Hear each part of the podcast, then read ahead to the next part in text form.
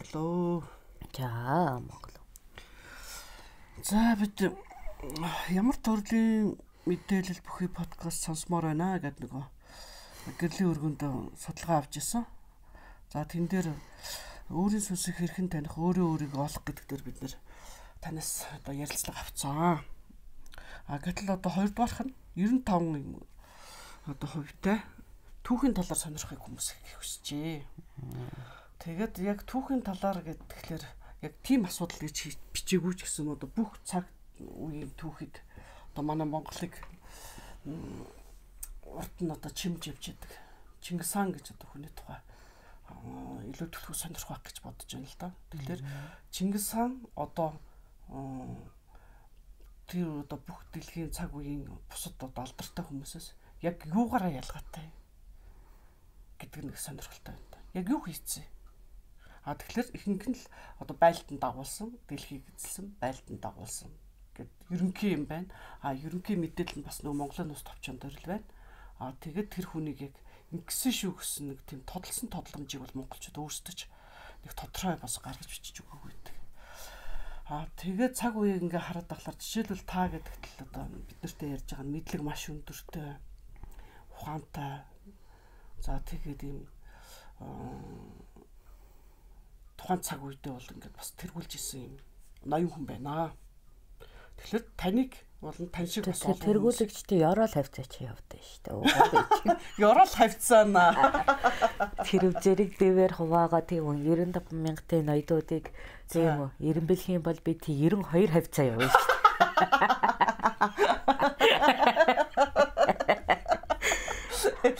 За 92 дахь 90 бэлэгдээ та 92-т нь очлоо гэж бодод. Гэхдээ та чи бүр Гэтэл тэр дүштэй бас. Гэтэл тэр тийм үү Тэмүүчин Чингис гэж цоллогдсон хаан хүмүүс чи нэгт нь явдаг шүү дээ.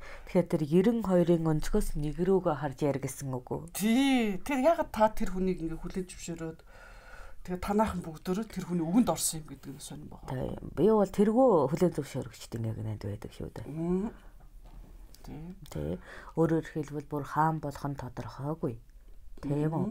Өнчин хөвөн байх тань. Тийм үү? Тэр өх нэрэн хулгаад алдсан ичгүртэй байдалд нь хүлээн зөвшөөрч байсан эдээ нэг тийм үү?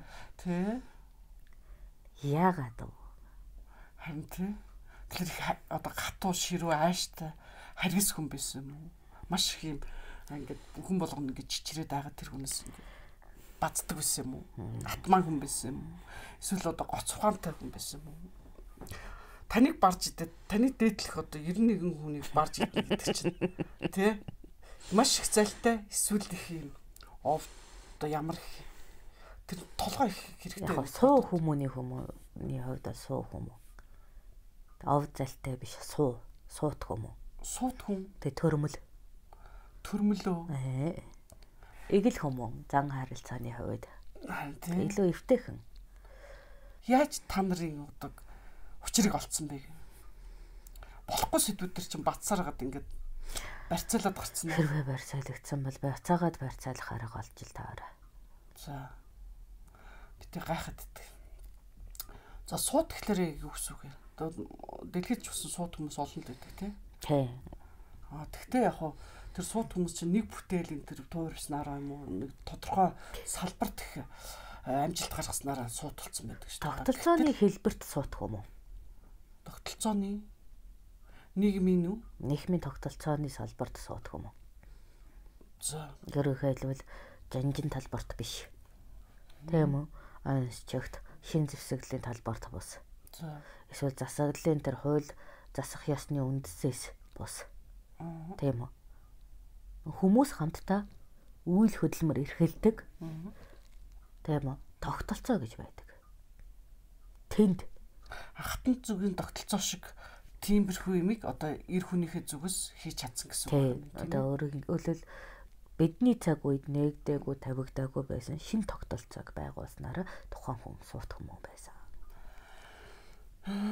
Тэгээ яаж тэр нэг мэдсэн? Хэн заагаад өгсөн гэж байна? Хэн зааж өгөөгүй өөрөөсөө боловсрсон учраас л суут гэж хэлж байна. Ухамжтай юу? Та нарт яаж шинжиж мэдээд байгаа тэр хүнийг? Ерөнхийдөө байдаг тогтолцоонуудаа бол бид нар мэдэн шүү дээ. Одоо юу юм? Энэ цаг үед л цахим тогтолцоо бол өөрмөц шин зүйл. Түүнийг санаачилсан хүн бол суутах юм уу? Мөн үү? Яг тэрэн шиг тэр үед байгаагүй тогтолцоог гаргаж ирсэн учраас тухайн салбартаа суутах юм гээд байна. Өөрөөр хэлбэл тогтолцооны салбарт. Зөвхөн Монголын хэмжээнд үү эсвэл та дэлхийн гэдэг оюунлагын хэмжээнд. Оюунлагын хэмжээнд. Бүх цаг үеийн оюунлагын хэмжээнд. За гэтэл тэр Чингис хаанд чинь бичсэн ном байдгүй шүү дээ. Хаана вэ тэр нь? ингээд одоо эрдэмтэд хэлж байна. Бид нар яг эрдэмтэн хүмүүн биш. За. Тийм үү. Бус өөр хаан хүмүүн байсан учраас бусдаар бичүүлчихэж байгаа юм л да. Хэрвээ эрдэмтэн хүн байсан бол өөрөө махартал бичихгүй юу? Угаараа нөгөө ялгаатай төөх. Нөгөө эрдэмтдийн суут байдлаас ялгаатай болчиход байгаа юм. Аа тэгэхээр хаан болохоор бусдыг зохион байгуулж бусдаар ажил хийх чадвар өндөртэй гэсэн үг шүү дээ тий. За тийм. Тэр одоо тогтолцооны нэгэн өвөрмөц хөвөлбөрийг гаргасан нь тухайн хүний одоо суут байдал болноо. Тогтолцооны өвөрмөц байдал гэдэг л ч одоо хонхныхоор бол дээр нь гарахын тулд одоо сүлжээцэн сүлжээчин шиг тий. Тэгээ сүлжээ гэдэг зүйлээ чинь маш нарийн төвшөнд боловсруулсан хүн байгаамаа.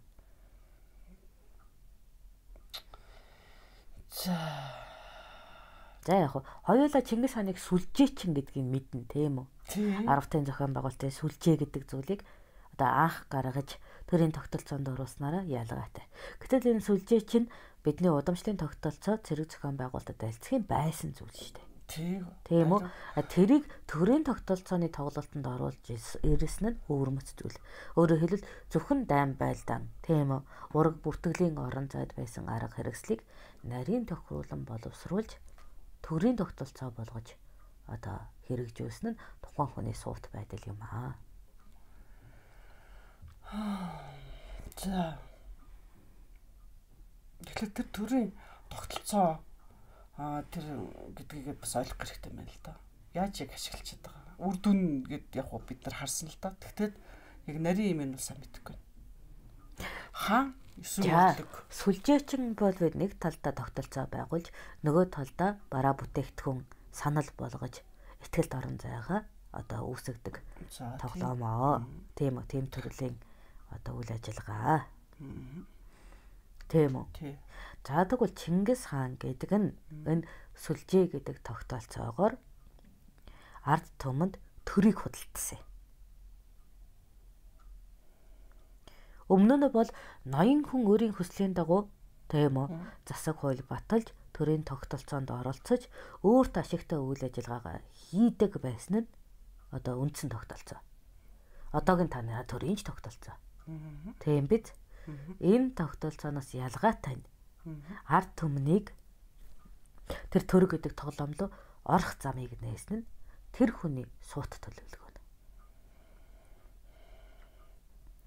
Өөрөөр хэлбэл тэр улсын нэг жиргэн бүхэн хууль засаглал, бодлого, тийм үйл явцад нөлөөлөх чадвар өсөж байсан. А нөлөөлөх чадвар үүссэн нь зэрэглэлтэй. Өөрөөр хэлбэл тэр сүлжээний аль зэрэгт байгаагаас хамаарат тийм үү төрийн бодлогод өөрийн санаагаа оруулах, өөрийн эрх үүргээ тодорхойлох боломжууд нь үүсэж байсан юм. Тэгэхээр тэргүй 95 мянган зэрэгтэй шугам. Тийм үү. Дээр нь хаана тэгээ 9 өрлөг тэгээ 95 мянгатын ноён. Тэгээ цаашаага 1000 нөө 100-ын дараагууд тэгээд 10-ын дараагууд тэгээд арт түмэн гэсэн одоо ерөнхийн хийм угсармал тийм сац зохион байгуулалт байгаа да. Тийм үү? Тийм. Энэ тогтолцооны тийм үү? Тэр 9 өрлөглөө тийм тэр орой дээр байгаа Чингис хаан гэдэг хүн лөө? Ойртох тусмаа тэр төрг гэдэг орон зайд. Тийм үү? Миний одоо хүсэл эрмэлзэл эрх чадамжаа үнэлүүлэх байдал өсдөг. Доошлох тийм 10-аас доошоогоо нэг жиргэн болох тусмаа сулрна. Гэхдээ тэр доор байгаа нэг жиргэн суур хүмүүнээс тэр орой хүртэлх энэ таван шатлалт үйл ажиллагаа чинь өөрөө түүний гайхамшигт цут бүтээл нь байхгүй юу? Яг л нэгжийн үгч орхигдохгүй байх нөхцөл бүрдээд байна. Өөрөөр хэл хяналтын тогтолцооны цогц хэлбэрийг бий болгосноор 160-аас ноён хүртэл таата төрийн одоо орон зайг үүсгэснээрээ тухайн одоо Чингис хааны ололт амжилт суу бүтээл нь болоод байгаа юм. За яг. За Энэхүү тогтолцоогоо олон улсад санал болгосноор газар нутагт тэлэх бодлого нь эхэлж байгаа. Ойлгоно. Ингэснээр өөртөө зэрэгцэх энэ тогтолцоог байгуулсан хаадууд тийм тэнцвэртэй урт хугацааны өв залгамжилсан төрийн бодлого бүхий их тайван гүрэн болоход инх тайван холбооны улс болоход инх тайван найрамдлын улс болох үд хаалга нэгдэж байгаа. Өөрөөр хэлбэл төрөг гэдэг тоглолт маань өөр төвшөнд очиж байгаа энэ аргаас болоод. Өмнө нь бол нэг тосхон нэг э, суурин эзэллээ би хаан гэд шин тоглогчд төрөнд орж ирдэг байсан. Өөрөөр хэлбэл эзлэн дүрмгийлэлтийн үр дүнд шин хаадууд төрөх боломж үүсдэг байсан. Тэрийг хязгаарлалчихсан. Өөрөөр хэлбэл би нэг хотыг устгаад өөрийгөө хаанд өргөмжлөхөд тийм үү. Бусад холбооны улсын хаадууд зөвшөөрөөгүй цагт хизэж би хаан болж чаддаггүй ийм байдлыг үүсгэж байгаа. Ухамжтай юу? Ухамжтай. Тэгэхээр дайн өдүүлэх шаардлагагүй болчихж байгаа. Өөрөөр хэлбэл нэг тосгонд тийм үү нэг удаагийн том дайн болоод түүнээс хойш тийм үү хаадын өрсөлдөөн зогсож урт хугацааны нэг хаанчлал бий болох нөхцөл үүсчихэж байгаа юм. Өөрөөр хэлбэл хин нэгэн түүнийг алаад өөрийгөө хаанд өрөмжлүүлэхэд дараа дараагаар давах шаардлагууд байдаг учраас тэр хаан суудалд өрмөлдсөн тоглолт хэрэггүй болчихж байгаа юм л да. Йохомжтой юу? Гэтэл тэр нэг чи одоо ерөнхийдөө аян дайнаар бусдыг одоо дээр мэдж ингэж авсан гэж. Тэр бол эхний үзэгдэл. Тэр бол яалтачгүй холбооны улсыг байгуулахын тулд өөрийн үзэл бодлыг нь хүлээн зөвшөөрөхгүй байгаа ноёдуудтай эвгэрээгээр дайм байлдаанаар нэгдмэл том хэмжээний холбооны улс байгуулах эхний зорилт яваад байгаа. Тийм үү. А энэ дайны уршиг өндөр. Гэхдээ бүх газар нутагт хааны тогтворт байдал үүсээгүйгээс улбаатайгаар төрийн богино хугацааны эргэлтээс болж Чингис хааны байлдан дагуултын дайнаас илүүтэйгээр урт хугацааны дайнаас болж бүх улс үндэст маш их тарч ядмал тогтвортой байдал үүсээгүй бол бас хөгжилгүй орон зайд гацчаад байсан юм шүү дээ. Тэгэхээр нэг удаагийн том дайны дараагаар урт хугацааны их тайван тогтож байсан нь тухайн үед одоо нэгж хүний хөгжлийг дэмжих үндэс төрийн нөхцөл маань бий болоод байгаа юм. Аа, одоо ойлголоо. Одоо жишээлбэл өнөө цагт жишээлбэл одоо аа юу штэ. Куэт, Сир гэл ингээд норнууд руу дамбайлтаа нэм явууллаа штэ. Аа гэтэл энэ удаан хугацааны туршид те гээд үргэлжлээл энэ энэ эдийн засгийн докторч өгөхгүй өшөө дээрэс нь ингээд хүмүүс нь гараа дөрвөөд олгуулж штэ. Аа тэгэхээр ийм байдал гарахгүйгээр яг тухайн цаг үедээ л тэрнийг эзэлсэн бол одоо тэр ард түмний урт хугацаанд эдийн засаг амжиргаа соёлоо тэтгэх хугацаа тогтвортой төрийн байдлыг өгч ирсэн. Одоо бид нар чинь 4 жил тутам сонгуул өгч тийм үү бодлогын төвшнөө одоо хурдцтай сольж байгаагаар дэвшилтэнд биш эцэд бухшмал байдалд ороод байна шүү дээ. Харин тийм ажиллаж хийж амжихгүй. Ажиллаа хийж амжихгүй. Одоо нэг компани одоо байгуулахад ойролцоогоор 15-аас 20 жил. Тийм үү тогтвортой бодлогын хүрээнд өргөжин тэлж суурьшдаг байтал шин шин төрийн толгой гарч ирснээс болоод ингээд савлаад. савлаад тэрнээсээ болоод уналтанд ороод байгаа. Тэгэхээр чинь тэгэхээр энэ цаг хугацааны тогтвортой байдал тийм үү хэм татварын тогтвортой байдал төрийн тогтвортой ойлгомжтой байдлыг өгч байгаа Чингис хааны одоо авууга суу тэр төрийн тогтолцооны хувьд ололттой тэр ухагдах юм байхгүй юу. Тэг яг Монгол хүн ама тэр цэргүүдийн байдлыг бодлоо тоон цөөхөн хэрнэ. Тэгээд тэр их дэлхийгч одоо эдэлцэн л гэж яриад байгаа. Гэхдээ тэрнийг одоо эзлэхэд амархан удаан хугацаанд тогтоож барина гэдэг үл хэцүү. Хэцүү байсан. Тэр тэрүүнийг одоо тогтоолоо гэхэд эсэргүүцэл нь хэр зэрэг байх вэ? Яг нь өөр орд төмний нөгөө тухайн ард түмэн болгонд одоо төрийн тогтолцооны ямар нэгэн сац байдаг. Тийм үү? Дээр нь одоо тэр хаан байна уу, шашны тэргүүн байна уу, тийм үү? Баяд ноёд язгууртан байна уу? Ямар нэг тогтолцоо байж исэн. Тогтолцооны дээр байгаа хүмүүс өөрийн тухыг одоо хангахын тулд тэр Чингис хаан гэдэг биетийг тийм үү нэг жиг эсэргүүцэн. Тийм. Тийм биз? Тэш юу гэж өөрхөө юм гэр орно хамгийн мо тэнд өгч идэг. Тий. Гэтэл тэр маань өөрийнхөө амьдралыг ч бас тогтвортой авч явж чадхааргүй тогтолцооны дээр сууж байгаагаа мдээгүй.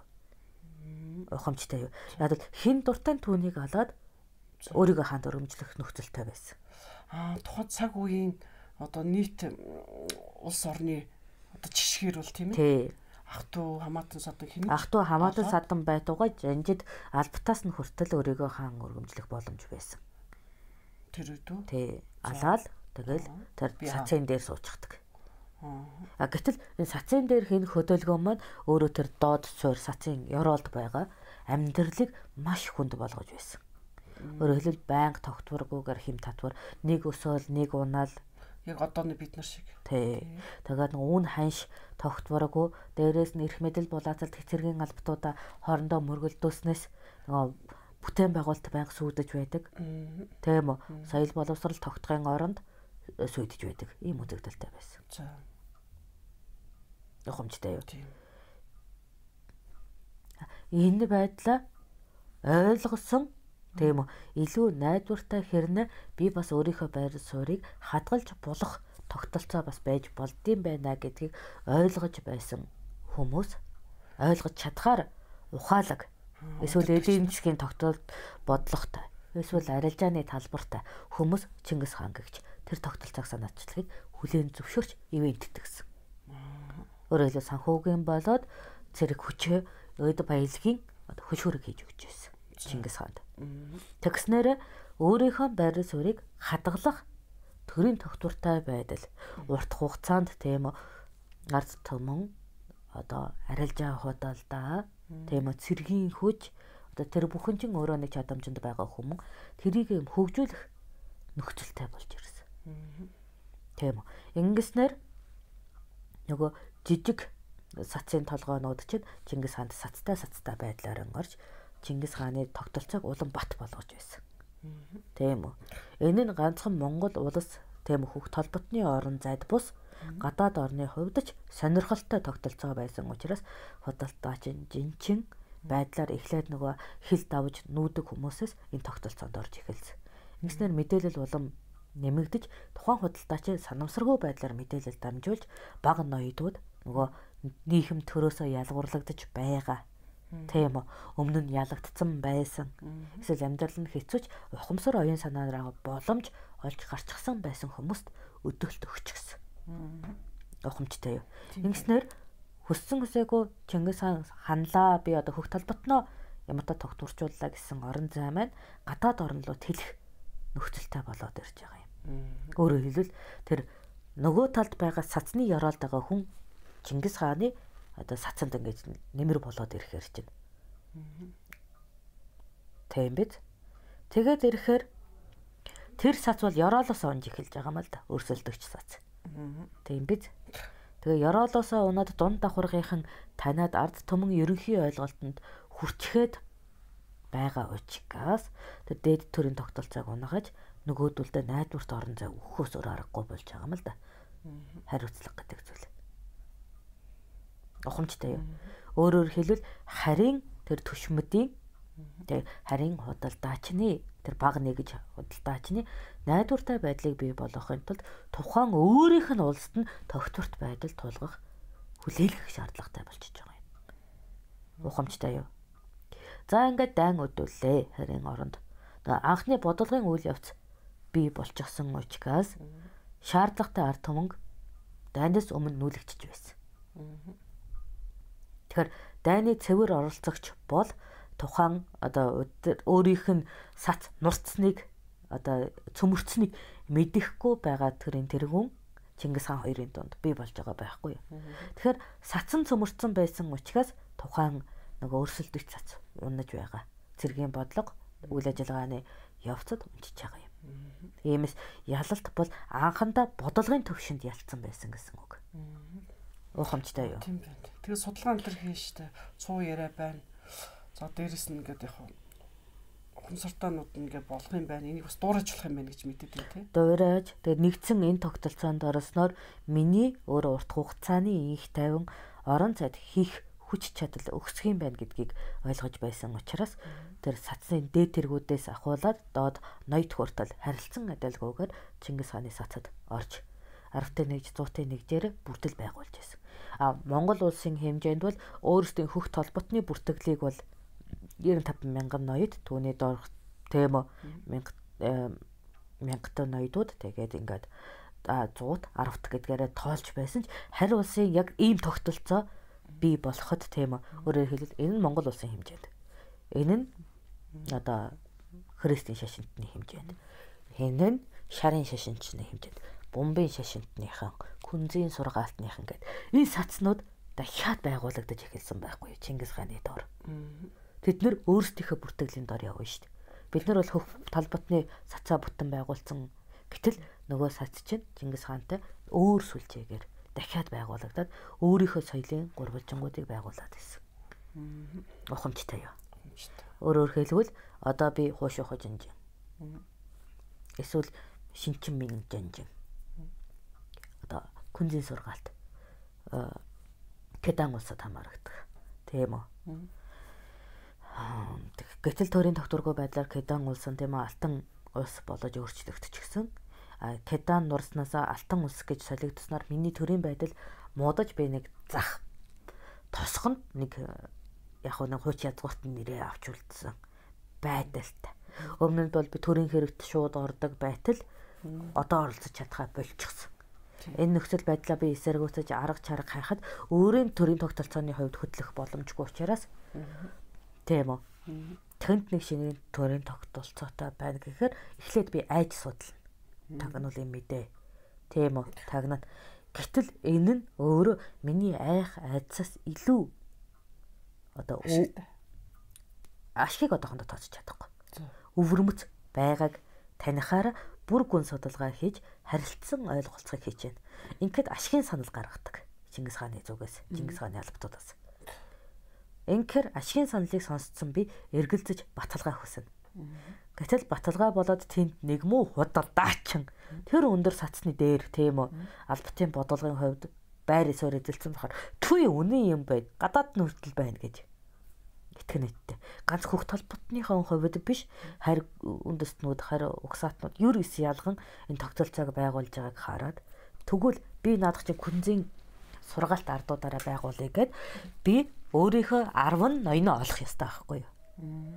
Эсвэл ардаа тоглогч олно.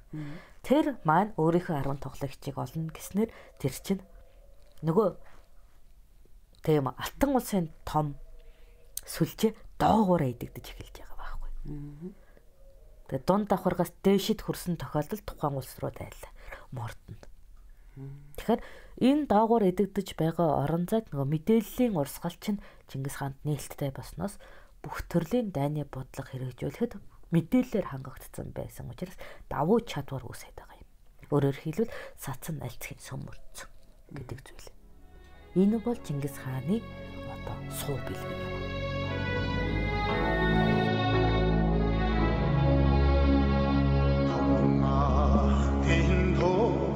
Oh.